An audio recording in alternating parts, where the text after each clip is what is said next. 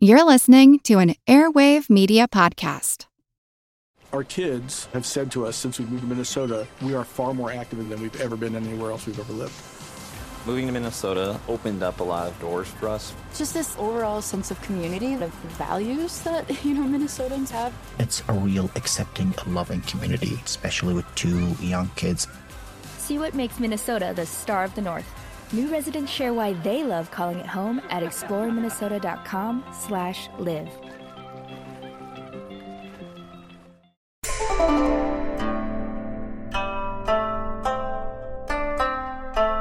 Hello, and welcome to the History of China. Episode 162 The Great Khan. Because you could not master whatever enmeshed you, you became its slave.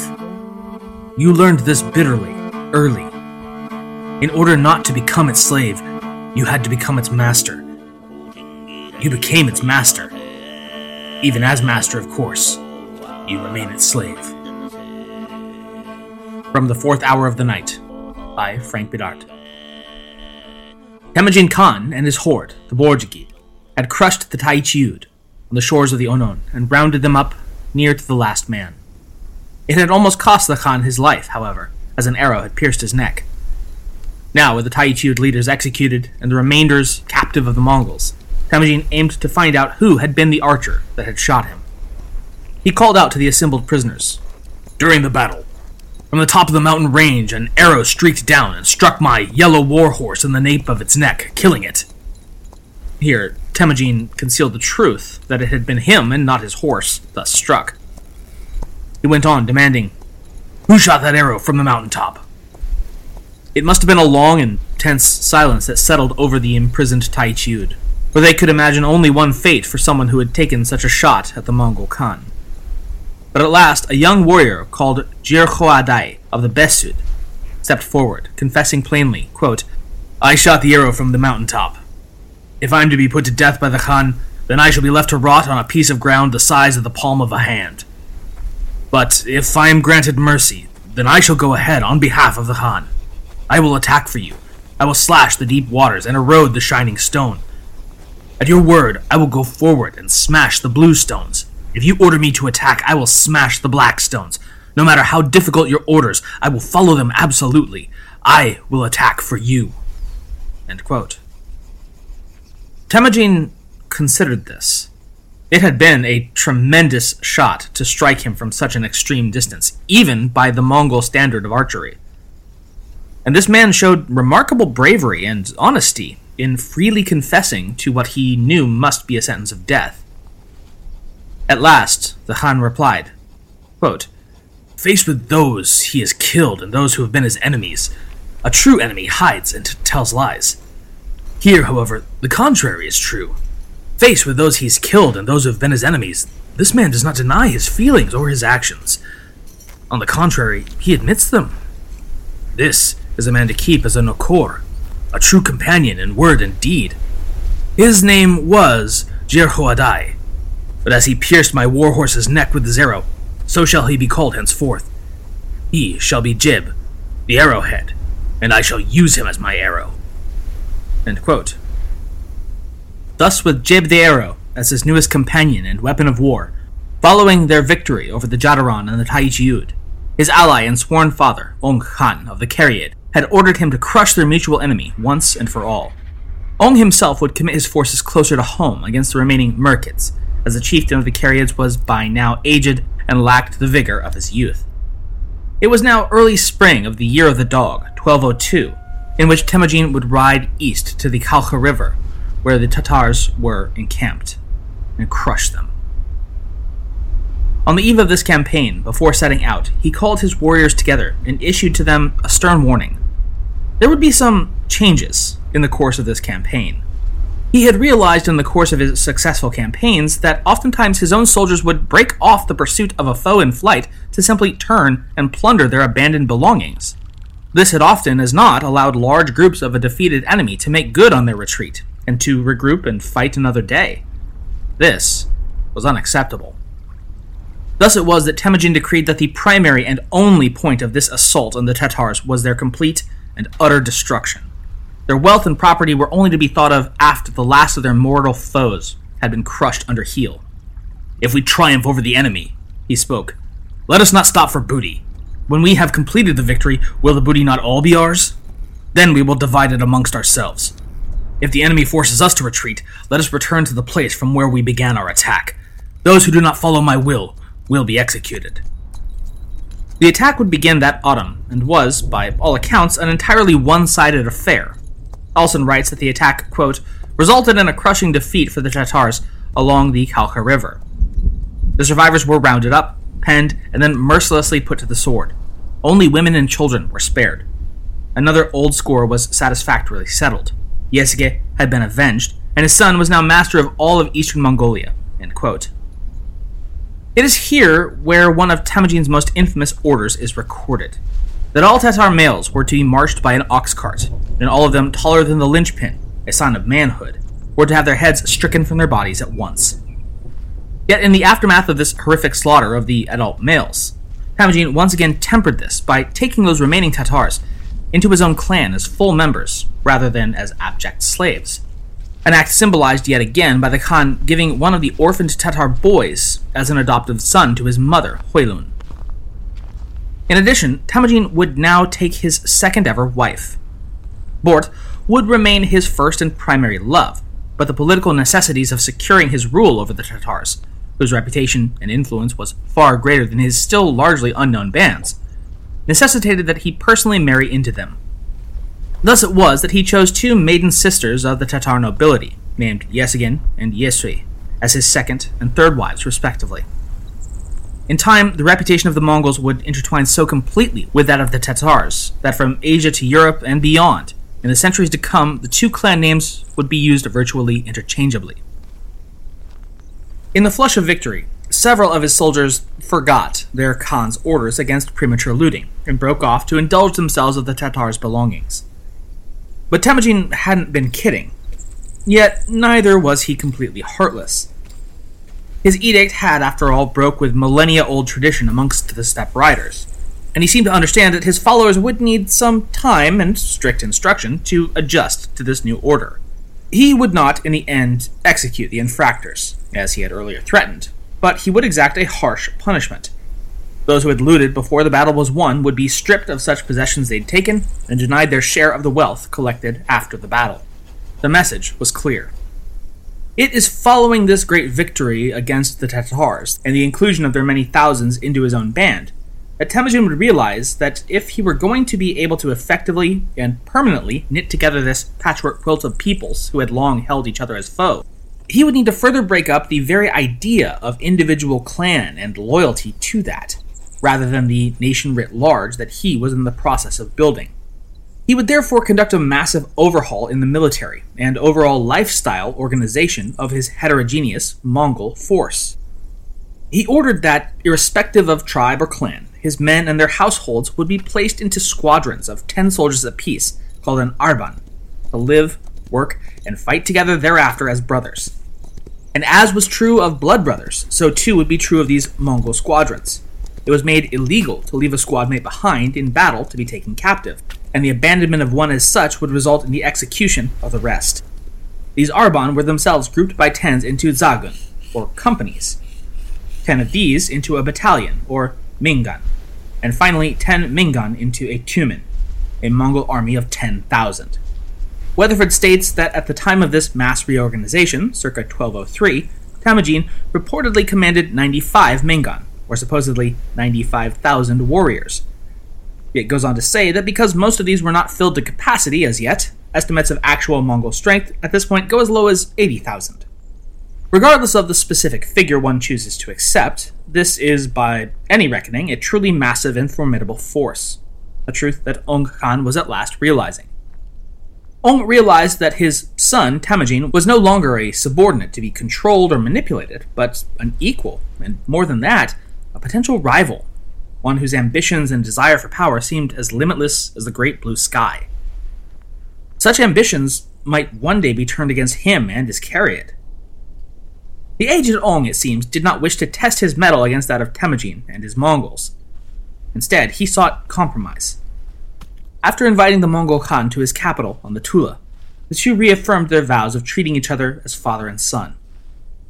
Here, Ong went one further, legitimating their bond as actual rather than fictive kinship, and offering the young Borjigin chieftain status as the legitimate heir of the Kereyid. Allsen writes, quote, Thus the aging Kereyid could live out his days in tranquility and honor, and his ambitious son would in time inherit the lordship of the peoples of central Mongolia. Temujin, of course, readily accepted such an offer. Yet Ong Khan's natural son, Senggum, quite understandably took exception to his suddenly being boxed out of the inheritance that he had been expecting. Senggum, written of as a man of, quote, little talent and no following of his own, quote, who was described by his father as, quote, my one and only son is as bad as having no son, quote, instead bent his father's ear, urging him to turn against this upstart blackbone commoner, lest he jeopardize the whole noble house. Ong, old and, as ever, all too pliable, listened and in time agreed that it was best that he act against Temujin rather than allow him to be upjumped. The issue would come to a boil when Temujin sought the hand of Ong's daughter, Cha'ur Beki, on behalf of his own eldest son, Jochi. Yet by the time Temujin sent his missive requesting the marriage, Ong's mind had been so poisoned against him by the whisperings of Senggum that he sent the messenger back with a haughtily dismissive reply, according to the writings of Marco Polo a century later, quote, is not Genghis Khan ashamed to seek my daughter in marriage? Does he not know that he's my vassal and my thrall? Go back and tell him that I would sooner commit my daughter to the flames than to give her to him as his wife. Polo apparently misunderstood the specific nature of the request and seems to have assumed that Temujin was asking for Cha'ur Beki for himself rather than for his son. But even so, the tone is clear enough. Temujin is written in the secret history as having been displeased and disappointed by such a brush off. Through all of this, however, there was a man behind the man behind the man. Ong was weak willed and old, and Senggum could barely string a bow.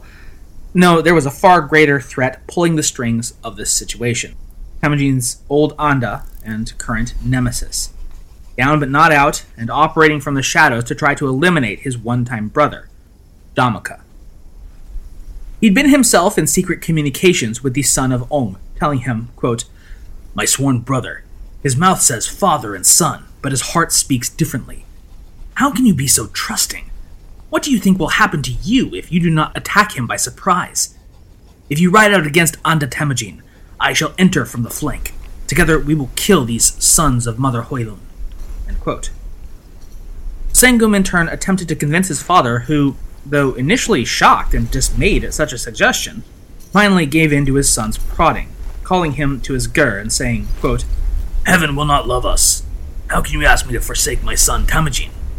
But I know you will do what you can, and thus I leave you in charge. Senggum, with Ong Khan's tacit approval and aid, sent word to Temujin that the old Khan had changed his mind about the marriage proposal, and that he now welcomed the match between Cha'ur Beki and Jochi, seeking to set a date and place for the betrothal feast.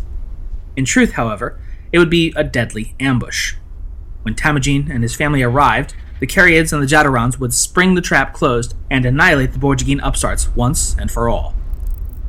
Temujin, unawares, was quite happy at this unexpected turnaround by the Kereyid chieftain, and rode out in the company of just a few dozen men. Yet on the way, one of his band spoke up, saying that it was truly odd that Ong Khan had suddenly changed his mind, and after so harshly dismissing Temujin's proposal at first. It seemed fishy. He advised Temujin to offer up some excuse, say that the Mongol herds were too thin and needed to be moved to more verdant pastures, and so could not meet at the appointed time and place, but would send instead two of his companions. When these two arrived at the feast instead of the Mongol Khan himself, Senggum realized that his trap had been sniffed out, and resolved to ride out that night, surround the Khan's encampment, and exterminate them. Yet word of this change of plan, as it so often does, leaked. Upon learning from a herdsman of the coming attack, Temujin did the only thing that he could do with his small honor guard, and so far from his main military force. He ordered them to immediately disperse in all directions to throw off any pursuers, while he made his way at full gallop eastward toward his main ord. Upon reaching a body of water known as the Baljuna, variously reported as a river and also as a lake, he counted his men and realized that only 19 had arrived with him. Here, the secret history tells of an event with the aura of divine intervention. Starving and drinking from the Baljuna's bitter waters, the small band caught sight of a wild horse. Temujin's brother, Khasar, the only member of the band who was of Temujin's own blood, set out and slew the beast, and they boiled its flesh in its own skin, making a feast for themselves in the oldest and most customary fashion of the steppe. Weatherford writes, quote, The horse symbolized the power of Temujin's destiny, and its sacrifice, as before any major battle or Hurultai, not only fed the men, but further empowered Temujin's spirit banner. With only the muddy water of Baljuna to drink at the end of the horseflesh meal, Temujin Khan raised one hand to the sky, and with the other he held up the muddy water of Baljuna as a toast. He thanked his men for their loyalty and swore to never forget it. The men shared in drinking the muddy waters and swore eternal allegiance to him. In the retelling of the episode in oral history, it became known as the Baljuna Covenant, and acquired a mythic aura as the lowest point of the military fortunes of Temujin Khan, but also as the event out of which the identity and form of the Mongol Empire would arise. The 19 men among him came from nine different tribes and four different faiths, including Christians, Muslims, and Buddhists, in addition to Temujin's own Tengri shamanism. Yet all of that they could transcend, and through that unity, a bond not of blood but mutual love, they could achieve what no stepbrother had in centuries a unified Mongolia. Temujin and his small band hid out and managed to evade their Kereyid pursuers, withdrawing at last southward to the shifting sands of the Halachajid Desert. There, he was able at last to get word to his followers of what had happened, no doubt including the tale of the horse and the Great Covenant, and ordering them to amass for a counterattack on the treacherous Kereyid Khan and mete out the vengeance that he was due. That autumn, he found that his word had resounded across the steppe, and by the tens, hundreds, thousands, and tens of thousands, his patchwork nation had dutifully reassembled itself under his command at the confluence of the Onon and the Karalun rivers, ready, willing, and able to mete out the full measure of Mongol justice upon the Kereyids and Jadaran. All of this somehow seems to have completely escaped the notice of Ong Khan, Senggum, and even Jamukha beside. This was greatly aided by Temujin's brother, who had left his own family as hostages of the Kereyid and set out to find his elder brother, ostensibly to report their location back as a spy to Ong. But when Khasar met up with his brothers at Baljuna, he reaffirmed his loyalty and sent two riders bearing a message back to the Khan. Quote, I sought my elder brother, but he has disappeared. I searched for his tracks, but failed to find them. I shouted, but my echo was the only reply. I lie here now in the dirt, staring up at the stars. I know my family is safe with the Khan. Return my messenger with your reply, and I shall return to the Khan my father. Ong Khan received this message very gratefully indeed.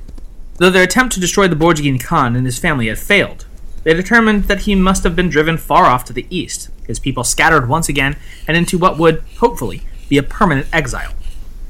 Such it was that Ong ordered his great golden tent to be erected and a grand feast of celebration proclaimed. Khasar's messengers were sent back to relay the Khan's instructions to return to him, but with these two, Ong sent a man of his own. With little else that they could do, the two Mongols rode unconcernedly alongside their minder to the appointed spot along the Karaluun where Temujin and his vast force had assembled. From the secret history, quote, Immediately upon reaching the agreed place, Itergen the Kereyid saw a great army, so he turned and fled. One of the Mongols, on a much swifter horse, cut the fleeing Kereyid off, while the second took aim with his bow. A single arrow was all it took to bring the Kereyid spy's black horse down, and he was swiftly captured. Dragged before Temujin, he was dismissed from the Khan's sight without interrogation, saying only, Take him to Khasar. Let my brother decide his fate. Khasar wanted nothing from this man either, however, and cut him down on the spot and cast his body aside. Their secrecy intact, the two messengers reported their findings to the Mongol Khan. Quote, Ong Khan was unconcerned. He had put up his golden gur and was feasting. Let us quickly change our horses, travel through the night, take them by surprise, and surround them. Quote, Temujin approved of this plan, and his force rode out at once, swiftly surrounding the unaware Kereyid camp in the night and putting it to a three day siege. By the third day of fighting, the Kereyids had exhausted their fighting spirit and opted to surrender. Yet somehow in the night, and by an unknown means, Ong Khan and his son had slipped through the Mongol encirclement and made good their escape, fleeing the central steppes entirely. Ong would flee alone, once again seeking out the protection of the Naiman tribe and wait out his exile, while his son Senggum fled to the south, also alone save for one servant, who would ultimately betray him, leaving him to die of thirst in the desert. Jamukha and the remnant of his own shrinking band likewise were forced to flee west to the land of the Naiman. In spite of the old Khan's escape, this would prove the decisive victory of the Mongols over the Kereyids. Weatherford puts it, quote, Ong Khan's army was not so much defeated as it was swallowed by Temujin's forces. They were, like all the others, divided up as the lowest tier of the Borjigins' ever growing extended family. Moreover, this gave the Mongols control over the Orkhon River Valley, with easy access to the Ordos Loop of the Yellow River and the endless riches of China beyond, through trade or otherwise. As the Mongol tales tell it, though Jamukha would indeed find safe harbor among the Naimans, thus marking them out as Temujin's next target, Ong Khan would not fare nearly so well. Fleeing alone, he was intercepted along the borderlands, where a patrolling guard refused to believe that a lone old man could possibly be the Khan of the Kereyids, and slew him. The stories go on to tell that, much to the horror of any Mongol who heard them, the Naiman queen, the Khan's mother, had ordered Ong's head removed and placed within her gur to be offered music and daily gifts in an attempt to appease the old Khan's spirit for the slight he had received. To the highly superstitious and death and gore averse Mongols, bringing a dead man's severed head into one's own house would have been just about the most horrific thing imaginable. Not only was it a mutilated body part that would have shown the severed skin and flesh and blood, but as the man's head, it was the very seat of his soul, and likely to cause terrible, evil, supernatural chaos. The tale went on that when the queen's son, Tayang Khan, had returned to his home to find this ghoulish shrine constructed, he had panicked and screamed that the severed head had smiled at him, and then proceeded to kick it off of its dais and stomp it to pieces. It concludes with the ill omen that as the queen chastised her lord's son for such an evil action, in the distance dogs began barking for no discernible reason, a terribly ominous sign. This episode is made possible by PwC. It's getting hot out here. Moving the mercury can help move your business. PwC helps turn sustainability theory into real world action. Reduce your carbon footprint while increasing transparency in net zero commitments. Start with reporting to identify your climate risks and reinvent your business. Create a more sustainable business and a stronger planet. It's all part of the new equation. Learn more at thenewequation.com. Were such stories true? It's exceedingly difficult to say, especially as it's noted that Temujin was more and more using one of the most powerful tools in his arsenal psychological manipulation of both his own people as well as that of his enemies. Such a tale served that function well, in that it both angered his people and made them believe that the Naiman Khan was a weak willed and imbecilic fool. After all, none but the truly mad would so disrespect the head of a Khan, even in a great panic. Further stories were told to rile up the Mongols' anger at their soon to be enemies, such as that the Naiman queen, when the Khan had announced his intention to make war on Temujin's horde and capture them, had derisively replied, quote, And what would you do with them once they're captured? They stink and their clothes are filthy. They live far from us, and let them stay far from us, so that their smell does not come upon us. However, perhaps we can bring their daughters and girls here if we can get them to wash their hands and feet, they might prove suitable to milk our cows and goats at least. True or not, Tayang Khan was at least aware of his predicament enough to seek out help. The Naiman were still numerically superior to the Mongols, but so too had been the Kereyid and the Tatars before them, all of them that now rode beneath Temujin's horsehair spirit banner. Thus, Tayang sent word to the Khan of the Onguds, a band that prowled the deserts and wastes of the Ordos between the Jin Empire, Xixia, and Mongolia proper, proposing an alliance against the rising Mongol menace. The Ongud Khan, however, clearly knew which way the wind was blowing, and rebuffed the Naiman offer curtly, resolving to leave them to whatever fate might hold in store for them. With Jamukha now among them, the Naiman Khan asked the one time Anda of Temujin just what this foe they were facing down was like. The secret history takes particular pleasure in spelling out the terrible and inhuman portrait that Jamukha supposedly painted of their foe, saying, quote, My sworn brother has four ravenous hounds raised on human flesh. Up until now, they have been chained, but now they have been set loose against us. These beasts have chisels for snouts and sharpened awls for tongues. With hearts of iron and whips for swords, eating the dew and riding the wind, they go. They kill for days on end without pause, feasting on the flesh of the fallen. Fighting on for days, they take men's flesh as their only provisions.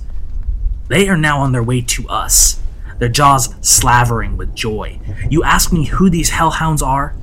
Their names are Jebe, Khubilai, Jelme, and and they answer to my sworn brother alone. This seems like a singularly unlikely description to have actually been given by Jamukha to his own ally on the eve of battle, and was almost certainly used by the Mongols themselves to psych themselves up.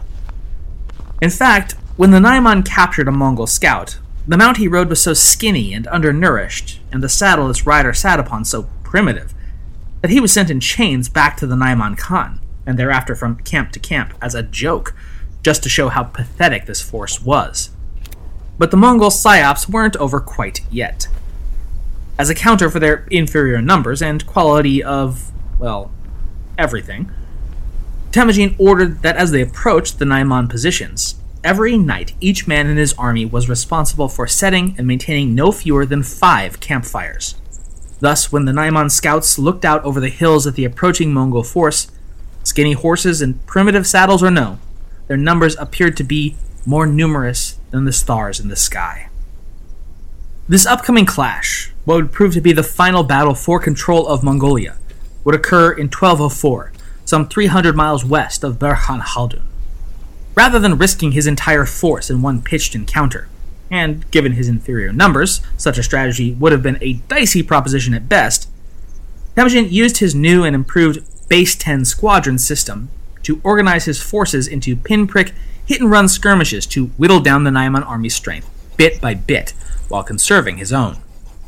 Again from Weatherford, quote, in the first episode, Temujin ordered his men to advance in what was called a moving bush or tumbleweed formation just before daylight.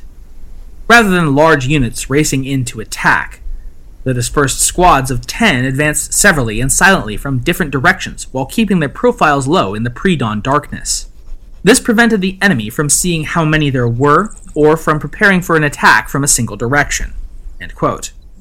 Following this first strike, the squadrons would break, turn, and ride away at top speed in different directions, confounding any attempt to ride them all down in retaliation. Another tactic employed soon thereafter was called the lake formation, in which several long lines of troops would be arrayed, one behind the next.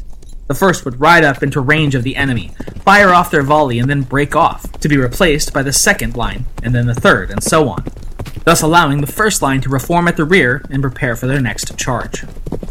This was not a winning strategy in itself, as the Naiman could, and did, form their own units into a long, thin front to better counter the rolling lake. Once they'd done so, however, Temujin's troops had been trained to rapidly reform into a third formation, specifically designed to exploit their enemy's response the Chisel.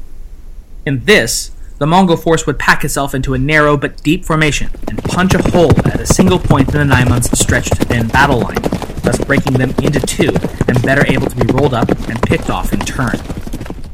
Weatherford writes that none of these tricks were brand new in and of themselves. They were amalgamations of ancient hunting and warfare strategies adopted over the centuries. But by cycling through them so quickly, and in a fashion of total discipline and yet unpredictable to the enemy, he'd made them something uniquely his own. Quote, Temujin had produced a new type of steppe army based on a greater variety of tactics and, most important, close cooperation among the men and complete obedience to their commanders. They were no longer an attacking swarm of individuals. They were now a united formation. Such discipline had never been seen in the steppe, employed by a steppe force before, and against such confounding tactics in such short order, the Naimans would become the first of many to understand firsthand just how devastatingly effective such a united force could be. That night, though many of his men wished to race in and finish the job once and for all, Temujin held them back, telling them to sleep soundly, and that the battle would resume the following day. In stark contrast, in the moonless darkness on the other side of the battlefield, it was a scene of chaos. Broken, disoriented, and cut off from their lines of communication with one another, many of the Naiman warriors opted to try to flee rather than face another day of this terrifying new style of fighting that the Mongols had brought to bear against them. The only problem was was that their only route of escape was down a treacherous mountain gorge, and the night was pitch black. It was a recipe for disaster.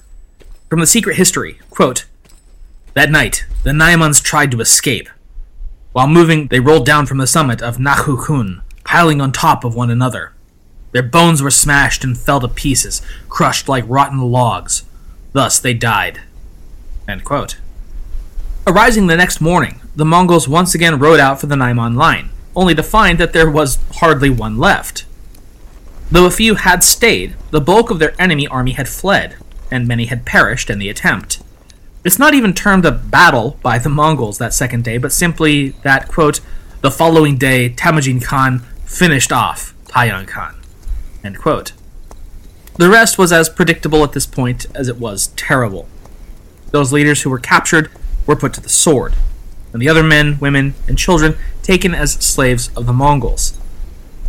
Here, the story of the Naiman queen and her evident disdain for the Mongols completes in horrific enough fashion. Taken captive, she was dragged before Temujin in his camp. The victorious Khan, recalling what the Naiman queen had supposedly said about the stench of his people, called down to the captive woman, now stripped bare before him. Quote, Did you not once say that the Mongols stank, and that you'd keep us far away from you? And yet, here we are, and here you are. How curious. End quote. The secret history then intones darkly that Temujin Khan then took her as his wife. For all of this, Jamukha had somehow managed to slip through Temujin's grasp once again, slipping into the forests and disappearing the night before. Yet he and his power were fundamentally broken. With no allies left to take him in or protect him, the once noble white boned chieftain of the Jadaran, now, ironically, lived much as his Anda once had as a child. Outcast, nearly alone, and near starvation on the very fringes of the steppe, eking out the barest existence through scavenging, hunting, and gathering. Even this spare existence wouldn't even last out the year, as in early 1205, the last five of Jamukha's retainers, starving and resigned to defeat, seized him, bound him, and delivered him to Temujin's feet. These men had doubtless done so in the belief that their service to the Mongol Khan would be rewarded, or at least that their earlier offenses against him and his clan forgiven now that they delivered his nemesis to him. They could scarce have been more wrong. It's quite obvious that they'd never heard the tale of what had happened to the servant of Senggum of the Kereyid, who'd taken his lord's horse and ridden off, leaving him to die of thirst in the desert.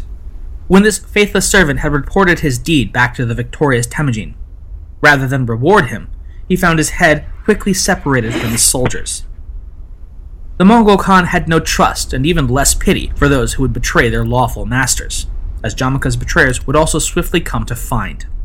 Before the still bound Jamukha, having listened to his Anda's captor's tale, he gave them the same reward immediate execution, spilling their blood into the dirt then and there. Now, Temujin turned to his nemesis, his brother, at long last in his power and at his mercy and spoke to him not as some imperious victor, but as a beseeching equal, desperately seeking his brother's forgiveness and cooperation. Quote, After all this time, we are joined back together at last.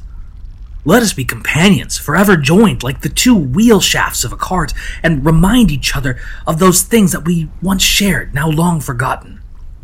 We should wake each other from our sleep. Even when many leagues separated us, you were still my lucky and blessed Anda in my heart, and never anything other. Surely your heart ached too, for me, for us, to return to the way things once were. when we killed and fought side by side. Surely your bosom and your heart also ached for me in these hard days of slaying and being slain. Let us reforge our bond anew. At this, Jamukha likewise waxed nostalgic, recalling in a lengthy monologue the days of old, their relationship and their bond, remembering the oaths that they had taken and that they ate the food not to be digested, referring to the sips of each other's blood they had swallowed. Going on, Jamukha offered, according to the secret history, a lengthy confession and repentance, blaming just about any and everything for his betrayal of Temujin in a grandiose manner that Weatherford suggests, quote, invites suspicion regarding its accuracy. Weatherford summarizes it well, saying, quote, almost like a modern lawyer pleading for mercy based on psychological problems and emotional disability. Jamukha explained laconically that he himself had lost both of his parents, had no siblings or trusted companions, and had a shrew for a wife. Yet at the end of all of this, Jamukha did not beg the Khan's mercy or for his life, but rather only for a swift and noble death. Quote, In spite of all that, I swear I will never accede to your power. What you must do is kill me. Alive, I will escape. I will rally your enemies. I shall never accede to your power. Dead, I'll just be one more set of bones, fool enough to have resisted you. I ask only that you do not break my skin or shed my blood when you kill me. Give me a noble's death. Do that, and then bury my bones atop a high mountain. In life, I will never accede to your power, but grant me this death I desire, and in that death I swear I shall watch over you. Then, eternally and forever, I will protect the seed of your seed and become a blessing to them. Remember my words. Think of them at night and when you look at the rising sun each morning. Remind your family and your clansmen of them. Now, put a quick end to me. Still, Temujin hesitated.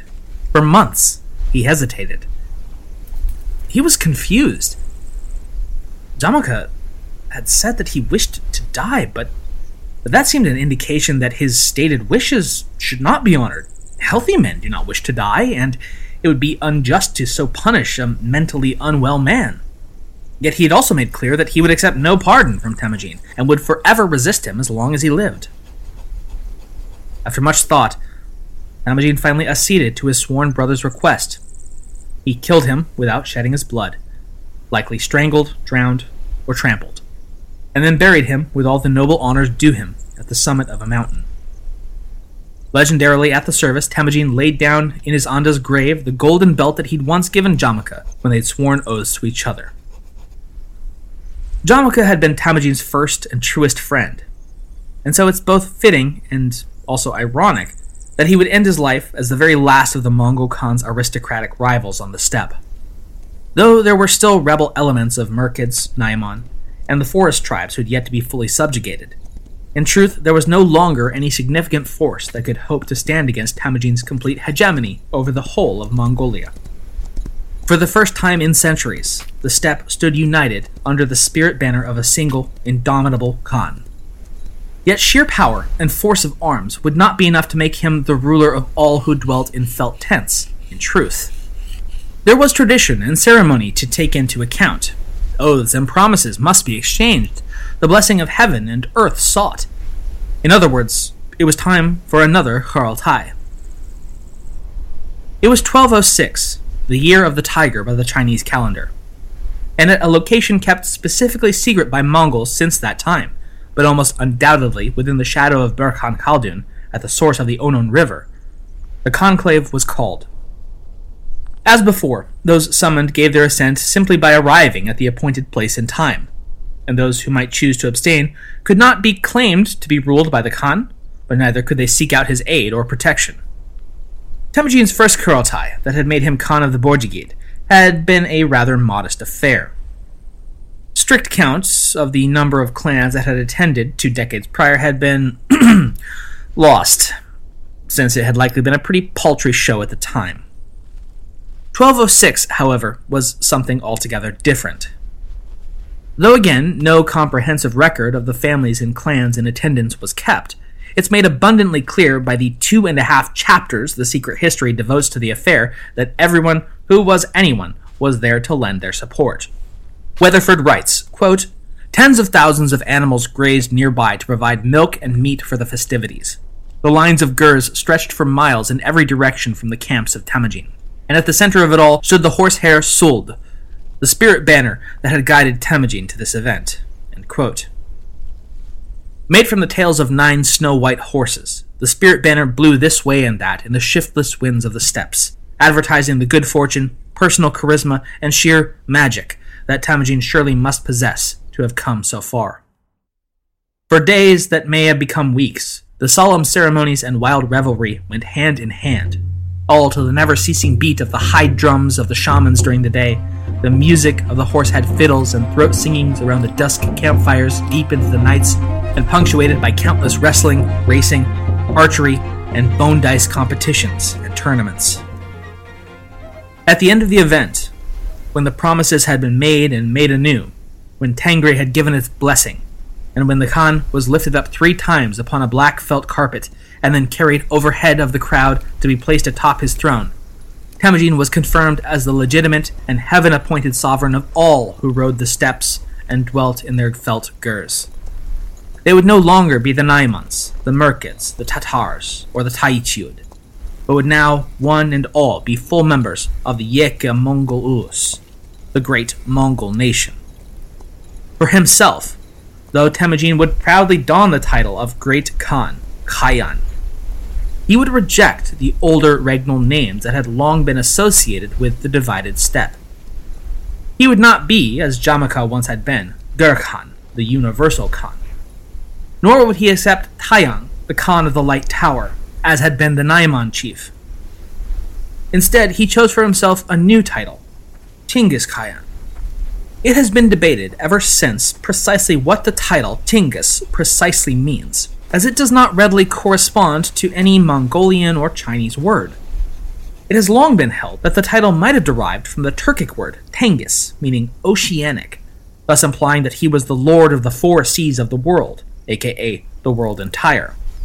This, however, is dismissed by many modern scholars, because there's no clear reason or way for the Mongols to have managed to mispronounce Tengis into Chinggis. Another possibility is suggested in modern Mongolian, which is the word Ching, meaning strength. This seems dismissible as achronological, however, as it seems far likelier that modern Mongolian came to associate the word with the concept of strength after the fact.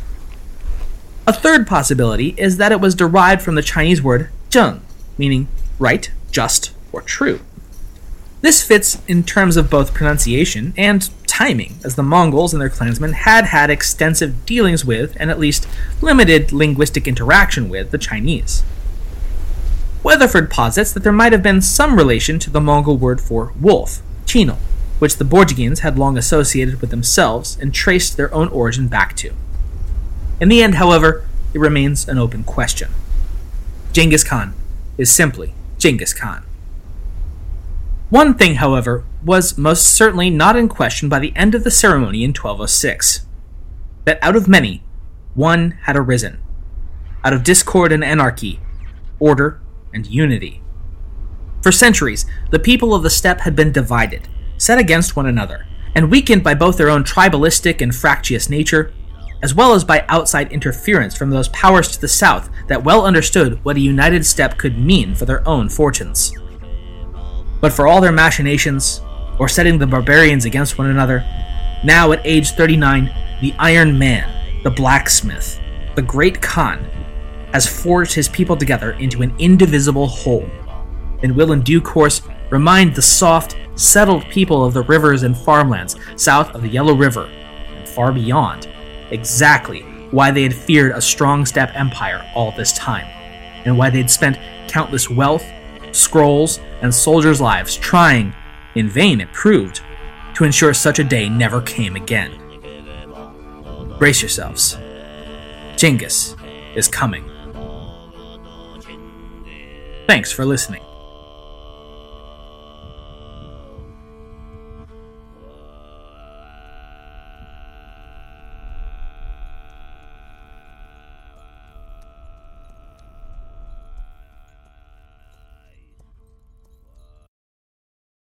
Hello, it is Ryan, and I was on a flight the other day playing one of my favorite social spin slot games on chumbacasino.com. I looked over the person sitting next to me, and you know what they were doing? They were also playing Chumba Casino. Coincidence? I think not. Everybody's loving having fun with it. Chumba Casino is home to hundreds of casino style games that you can play for free anytime, anywhere, even at 30,000 feet. So sign up now at chumbacasino.com to claim your free welcome bonus. That's chumbacasino.com and live the Chumba life. No purchase necessary. Group. Void were prohibited by law. See terms and conditions. 18 plus.